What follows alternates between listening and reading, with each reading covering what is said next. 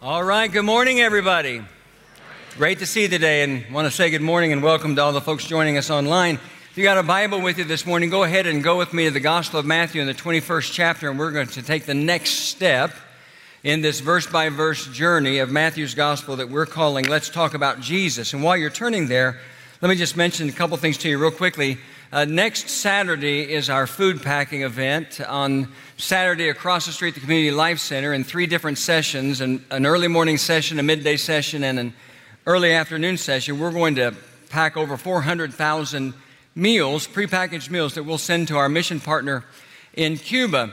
And last night, when I came to church, we still needed over 700 volunteers to make that happen. So you're the third service that I've talked to since then. So hopefully, uh, we don't need over 700 volunteers anymore, but we still need a lot of volunteers. And so that means we need your help. You can log on to the website, uh, mpcc.info, and you can just scroll down the homepage, click on change, go change the world, and you can see how you register. It'll tell you the specific times for uh, that event. Uh, let me tell you, there are two things that determine when we do this event in the calendar. Those two things our spring break and Easter.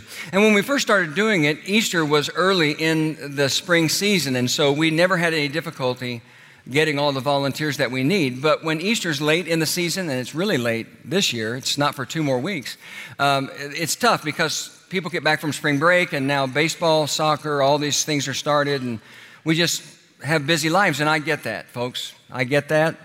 I get it. I have a busy life too on the Saturday of the food packing. I got a grandson with a soccer game, a granddaughter with a dance recital. We have Saturday night church. It'll be a busy day because I'm going to come and with my entire home group, we're going to be packing food in the early morning session.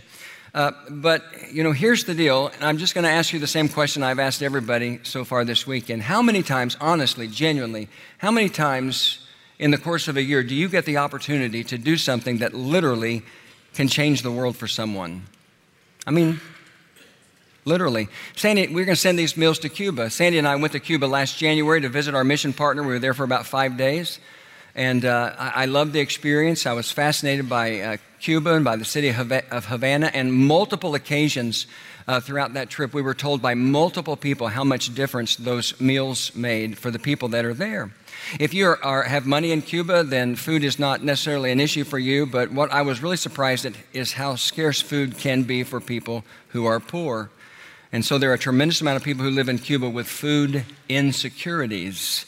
And they don't have the kind of access that you and I have. So these meals, they are a big deal to a lot of people in Cuba. And so we have a chance to make a tremendous impact on people's lives by giving two to three hours of our time on a Saturday. And I get it that life is busy. But let me just ask you this second question, then I'll shut up about this do you think there are times in our lives when we should say no to the lesser things that the world has to offer so that we can say yes to the greater things that God has to offer?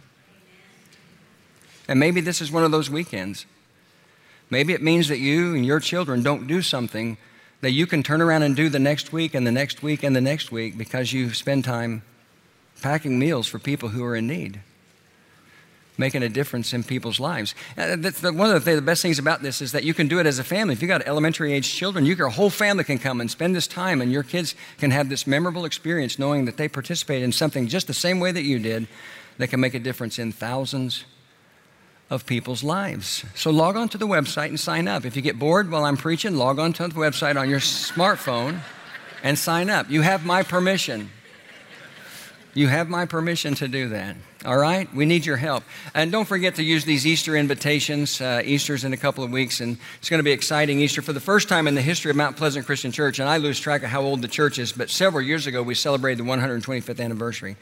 We'll be sharing the uh, the celebration, we'll be ce- celebrating rather the resurrection with services in four different places here in Greenwood, in the old Southside neighborhood, in Fairfax, and at Bethany. That's exciting. And so I encourage you to bring somebody with you. Let's turn our attention to Matthew chapter 21. Our text is verses 1 through 17. This is the beginning of the final act of Jesus' earthly life. It's the Passover time, which was sacred on the Jewish calendar because it celebrated the exodus of the Israelites from Egyptian slavery so many years before. The most significant part of that celebration revolved around what happened on the night of the 10th plague. You remember the story? God sent Moses into Egypt to tell Pharaoh, Let my people go, and Pharaoh said no. And so God, through Moses, delivered 10 plagues on the land of Egypt. The final plague was the most devastating one. It was the death of all the firstborn in Egypt. In advance of that, God told the Israelites to sacrifice a spotless lamb and mark their doorposts with the blood of the lamb, paint the blood of the lamb on their doorposts. And that way, when the Lord passed through the land and he saw the homes with the blood of the lamb, he would pass over that household.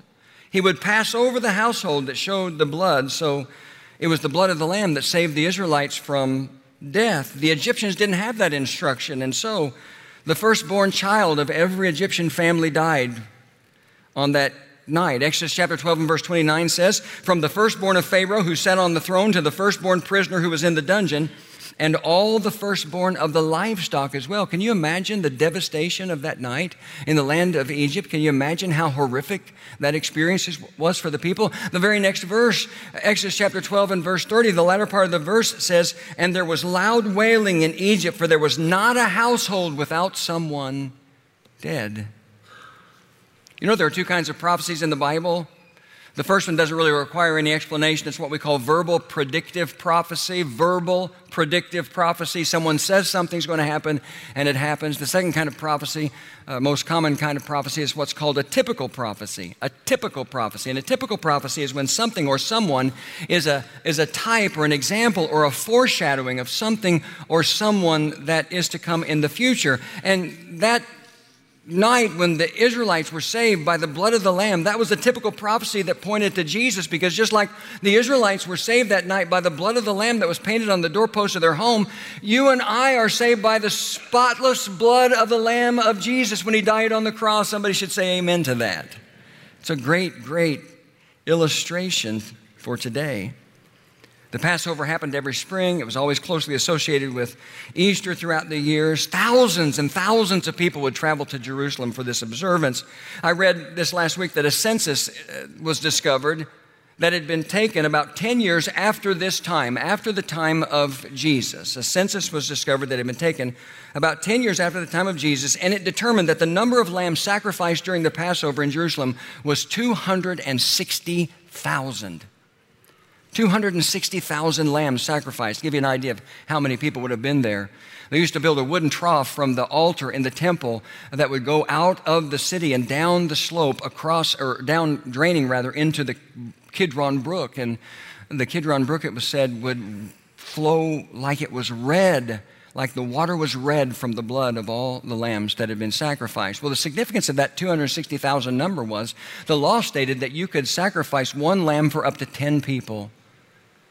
And so, just conservatively speaking, it wouldn't be wrong for us to estimate that there could have been as many as 2 million plus people in the city of Jerusalem when Jesus entered as he began the final week of his life.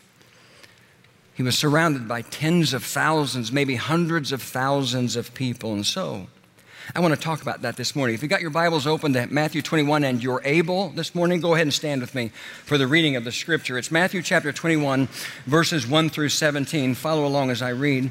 As they approached Jerusalem and came to, the, came to Bethphage on the Mount of Olives, Jesus sent two disciples, saying to them, Go to the village ahead of you, and at once you will find a donkey tied there with her colt by her. Untie them and bring them to me. If anyone says anything to you, tell them that the Lord needs them, and he will send them right away. This took place to fulfill what was spoken through the prophet. Say to the daughter of Zion, See, your king comes to you, gentle and riding on a donkey, on a colt, the foal of a donkey.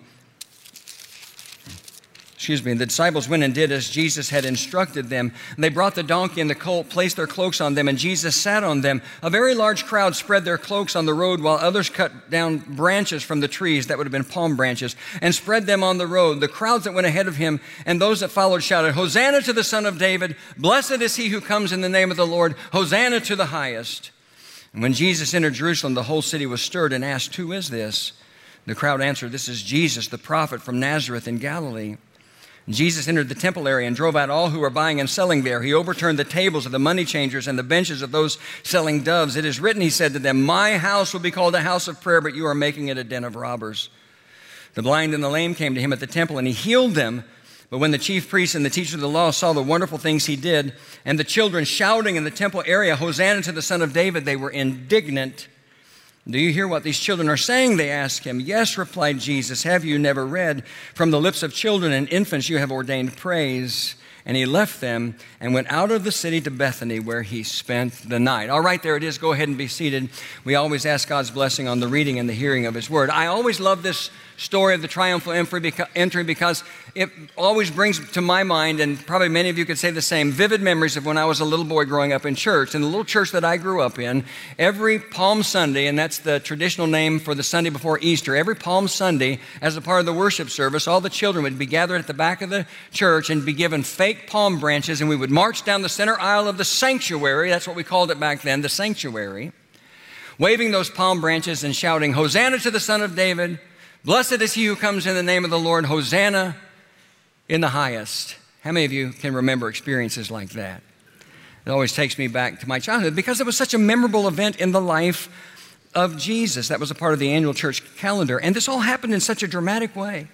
We just read as Jesus got close to the city of Jerusalem, he sent two disciples to a nearby village to get a colt and her foal, and he rode them, not both of them literally, he rode them, though, into and through the streets of Jerusalem. And that wasn't an insignificant detail because that was the fulfillment of a prophecy, a verbal predictive prophecy that can be found all the way back in the Old Testament book of Zechariah, chapter 9 and verse 9.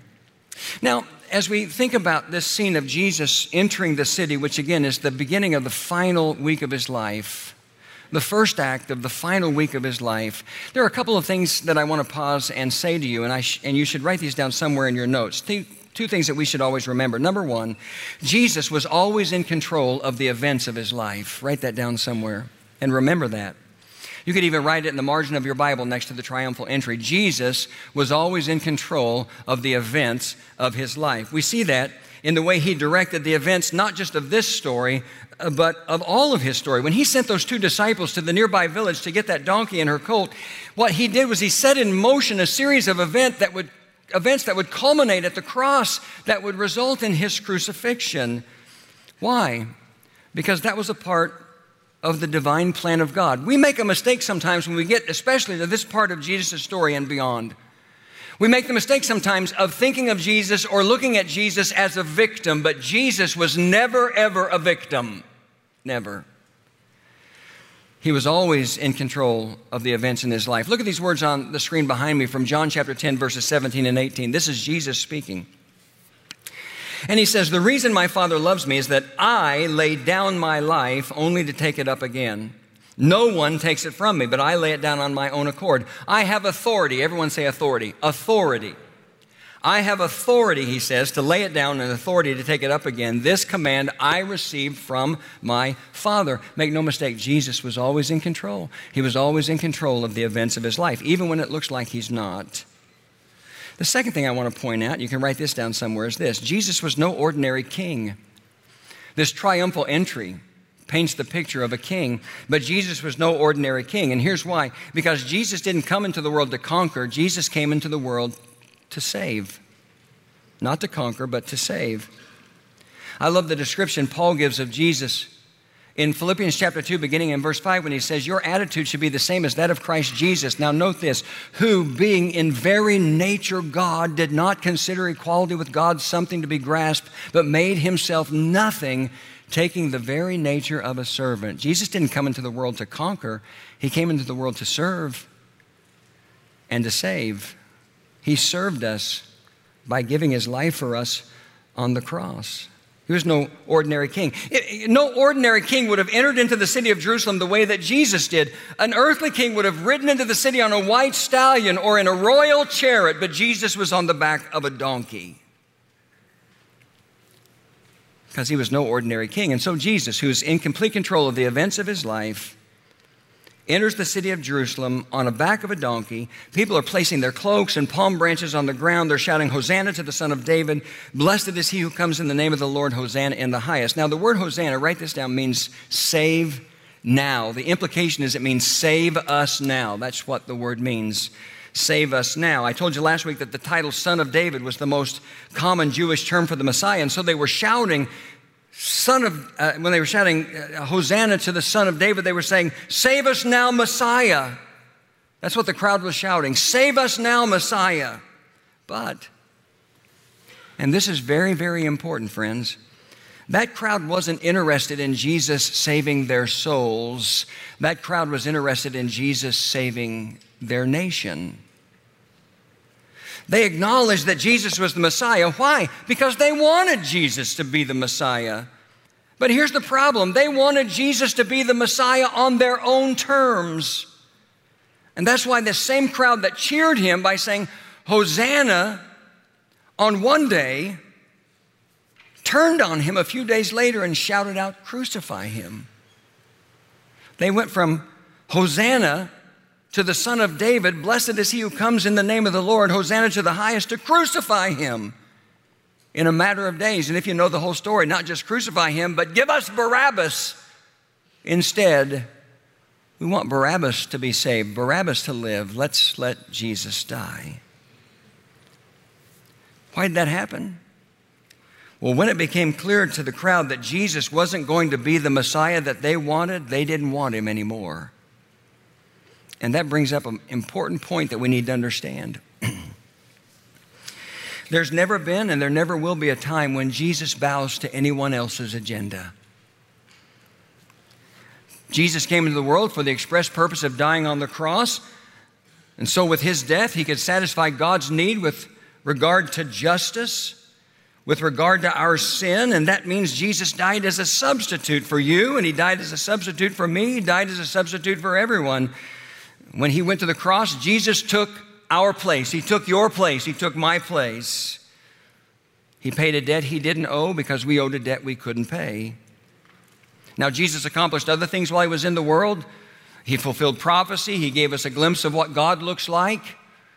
He showed us what genuine righteousness looks like. He modeled what it looks like to be a servant. You could say that he did other things when he came into the world, but he came into the world first and foremost for the express purpose of dying on the cross so our sin could be forgiven. And that means Jesus didn't come into the world to do your will or my will or anyone's will for that matter. He came into the world to do God's will, and that's something this crowd didn't understand. They didn't understand that was his purpose. And that's why one day they cried out, Hosanna to the Son of David. Blessed is he who comes in the name of the Lord. Hosanna to the highest. And just a few days later, he, they cried out, Crucify him. You look back at Matthew 21, verses 10 and 11, it says, When Jesus entered the city of, or excuse me, when Jesus entered Jerusalem, the whole city, everyone say whole city, whole city was stirred and asked, Who is this? The crowd answered, This is Jesus, the prophet from Nazareth in Galilee. And so, what that means is the people knew who Jesus was, but they didn't believe who Jesus was. They knew who he was, but they didn't believe in who he was. And if you don't believe in who Jesus is, and I'm talking now about the biblical Jesus, I'm not talking about the Jesus that we create in our minds, I'm not talking about the Jesus that the culture creates sometimes. If you don't believe in who Jesus is, the biblical Jesus, then you'll never know Jesus in a personal way. And never was that truth more expressed, or expressed more clearly, I should say, I guess, than here in the story of the triumphal entry. Now, Matthew's gospel goes on to tell us that after this triumphal entry, Jesus went into the temple and created an incredible scene by overturning tables and chasing out the merchants and the money changers who were doing business there. I'm going to push the pause button and I'm going to tell you something about Matthew's gospel here in contrast to the other gospels. Matthew writes about this like it happened immediately after the triumphal entry, but it didn't. It happened the next day. That's clear from the other gospel accounts. I don't know, I can't give you an answer why, but for some reason, Matthew condenses some of the events of Jesus' final week like they happened one right after the other without any kind of a break. We'll see that happen again next week when we return to church and we look at the next passage. There are different beliefs that people have about the specific timeline of Jesus' last night, or last week rather. Some people believe that Jesus entered the city of Jerusalem on Sunday. Uh, again, that's why the Sunday before Easter is typically called uh, Palm Sunday. But there are others who believe that Jesus didn't enter into the city of Jerusalem until Monday. Now, I don't have time to give you a detailed explanation of both of those beliefs, but you can study that on your own and come to your own conclusion, I just want you to know that the clearing of the temple did not happen until the next day. The clearing of the temple and the events associated with that didn't happen until the next day. Now, why did Jesus clear the temple? Uh, well, I want you to hang on to that question because I'm going to answer it in just a minute. The next thing that happened after he cleared the temple, according to Matthew's gospel, is that the blind and the lame came to him at the temple and he healed them.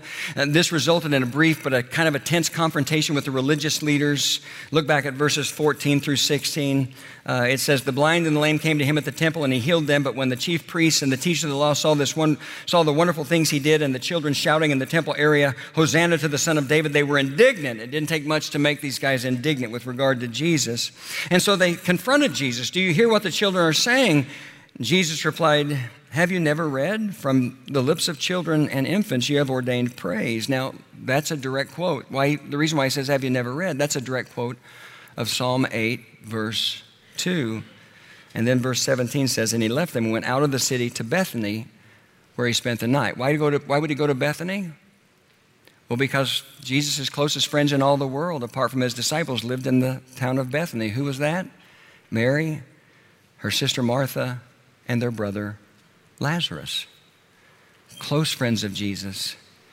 Don't you find that when you're in critical moments of your life that you'd like to be surrounded by people that you know love you and that you can trust?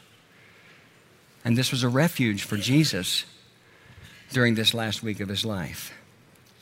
Well, here's what I want to do with the uh, roughly 13 and a half minutes I've got left this morning.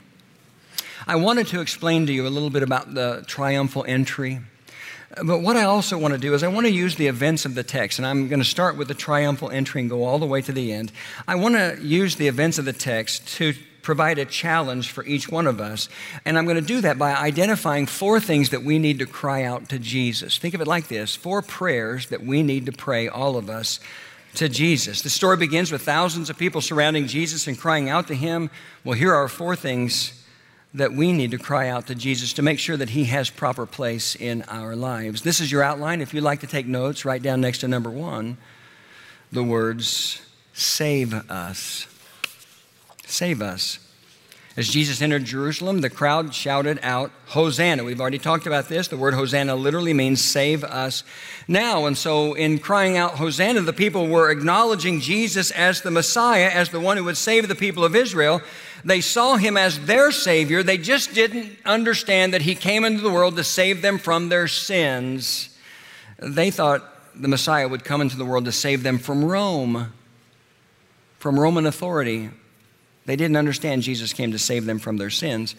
But regardless of their lack of understanding, save us is still the right prayer for people like you and me to pray today. First of all, because that's the prayer that leads to our salvation. Before any of us can become saved, we have to come to the place where we acknowledge the truth that we can't save ourselves. And this is where our relationship with God begins. We recognize our helplessness to save ourselves, and so we turn our lives to Jesus and we cry out to Jesus and we surrender our hearts to Jesus in complete faith and trust because we understand that He went to the cross in our place, He died for our sin, and the only way we can have our sin forgiven is through faith in Him. That's why Jesus said in John 14, 6, I am the way and the truth and the life. No no one, no one comes to the Father except what? Through me. Except through me. But there's another way we should understand this prayer save us. We never get to a point in our lives as Christians where we don't continue to depend on Jesus to save us when we're in need. I'm not talking about saving us from our sin now in terms of salvation. I'm talking about sometimes saving us from ourselves. I'm talking about sometimes saving us from the difficult circumstances and realities of life that we can all encounter along the way.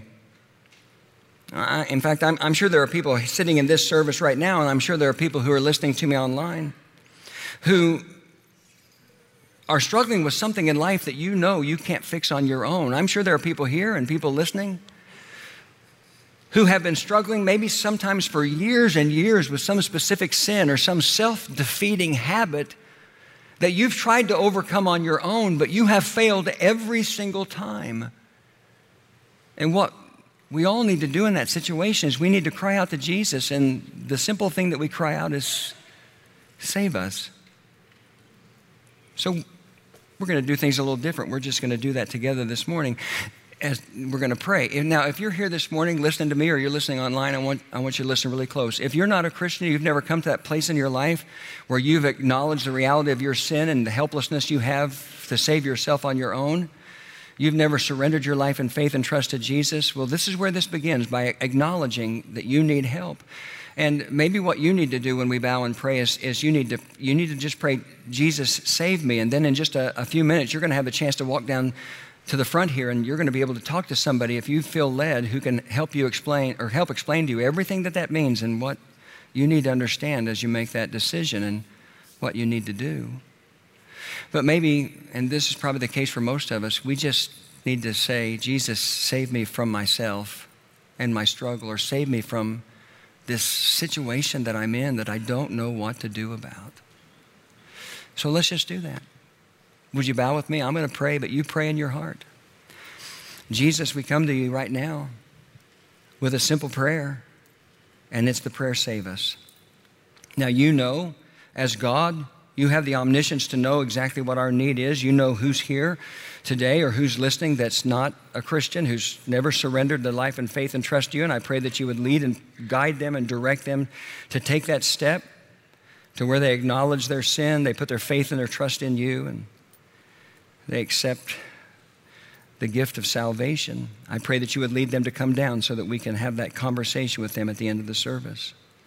But I also pray for everyone who, just like me, sometimes needs to be saved from ourselves and our own struggles as we try to live the right life you've called us to, as we try to put into practice the righteous position that we have in Jesus, in you. And so I pray that you would save us. And I pray that in your name. And everybody said, Amen. The second thing, write down next to number two, is the prayer, cleanse us. After the triumphal entry, Jesus, uh, Matthew tells us, cleared the temple. He cleansed the temple Matthew 21 and verse 12 says, Jesus entered the temple area and drove out all who were buying and selling there. He overturned the tables of the money changers and the benches of those selling doves. Why did he do that? Well, listen to me real close. I don't have time to give you a detailed explanation. And the truth is, I've given you an explanation of this multiple times over the years, and so I'm sure most all of you know. But the reason why he did this is because those money changers and those merchants, under the authority of the religious leaders, and they had a tremendous amount of authority when it came to the temple, were cheating and extorting the people who came there. They were overcharging them for sacrifices that they needed to purchase so that they could do the things that the Passover required, sacrificing the spotless lamb, and there were other sacrifices required as well, and they were charging them exorbitant rates for those things. Many of them came from other places and need to exchange money, just like you and I need to exchange money and currency when we go out of the country. And they were being cheated with the exchange rate. And all this was being done under the authority of the religious leaders so that these guys could line their pockets and pad their pockets. This was a corrupt activity going on there. Jesus recognized it, and so he drove everyone out who was involved in this. John's gospel even tells us that he made a whip and he used it to drive out the animals that were there. Matthew said in verse 13 of our text that Jesus said, It is written, My house will be called a house of prayer, but you have made it a den of robbers.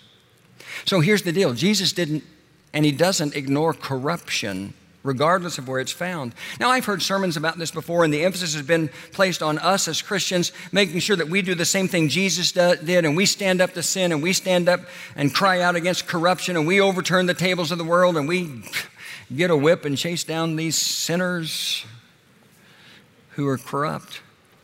There's no question that we need to speak up for what's right.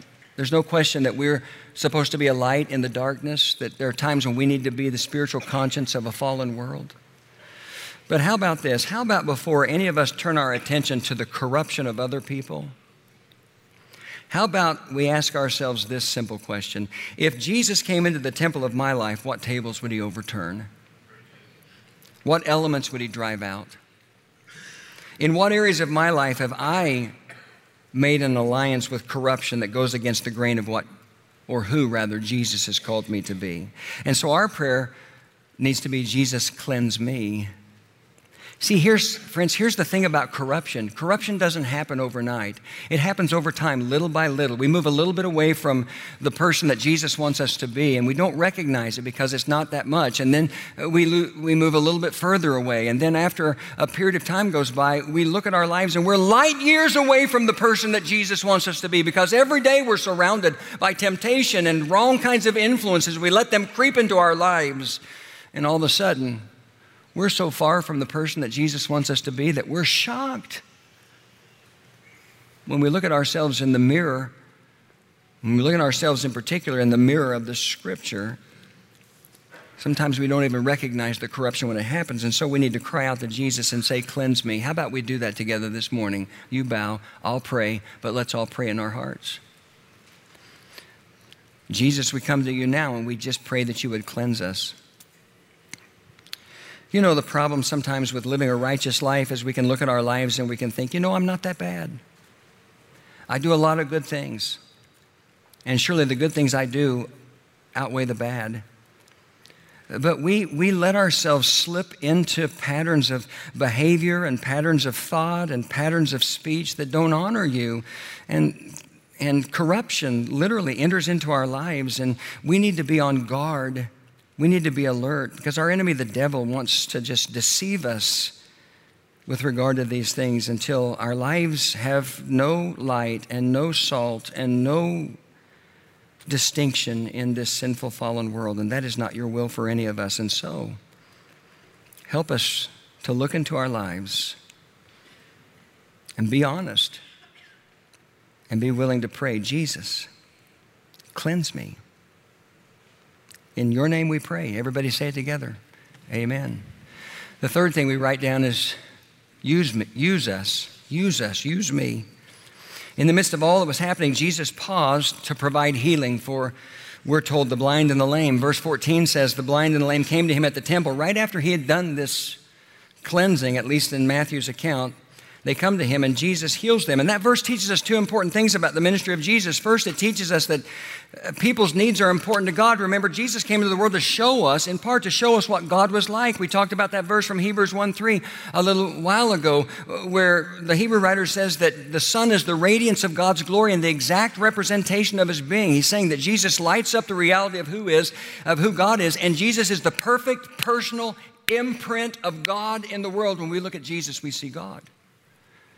And so when we see that Jesus takes time to notice the needs of the people around him, we know that people's needs are important to God. And so when these blind and these lame people came to him in the temple, he was moved with compassion and he helped them. They were, they were hurting. There are hurting people all around us, and we need to reach out to them and bring the healing power of Jesus into their lives, into their lives. The second thing it teaches us is that Jesus' ministry revolves around people. We see that first and foremost in his resolve to go to the cross and to die for our sin, but also in the way he cared for the people he encountered along the way. And so let's follow his example, friends. Let's avoid the temptation to get sidetracked or to get lured away by the lesser things of life. And let's keep our attention and our focus on people. Let's make our prayer use us to do your work here on this earth. And so, one more time, would you bow with me and we would pray that prayer? The prayer of use us, for each of us individually, the prayer use me. Jesus, help us to open our eyes to the people that are around us who are hurting and the people who are in need. You know what? The truth is that there's probably somebody hurting and in need on the row that we're sitting on this morning. I've probably greeted people today who are hurting and in need, and I did it in passing. They're everywhere we go, in the network of our life and help us to follow the example of Jesus. And regardless of what's going on in our lives, we recognize those needs, we see those needs, and we do whatever we can to minister to them and make an impact and a difference. Make an impact on their lives and a difference in their lives in the name of Jesus. That's our prayer. Everybody say it with me together. Amen. One last thing. Write down the words, hear us. Hear us. The chief priests and the teachers of the law, the religious leaders got upset by everything that was happening, especially the children shouting, Hosanna to the Son of David. And they confronted Jesus about them, and he replied, Haven't you read from the lips of the children and infants you have ordained praise? I told you that's a direct quote from Psalm 8 2. Here's the thing what do you think it is that Jesus wants to hear from us, friends? He wants to hear praise.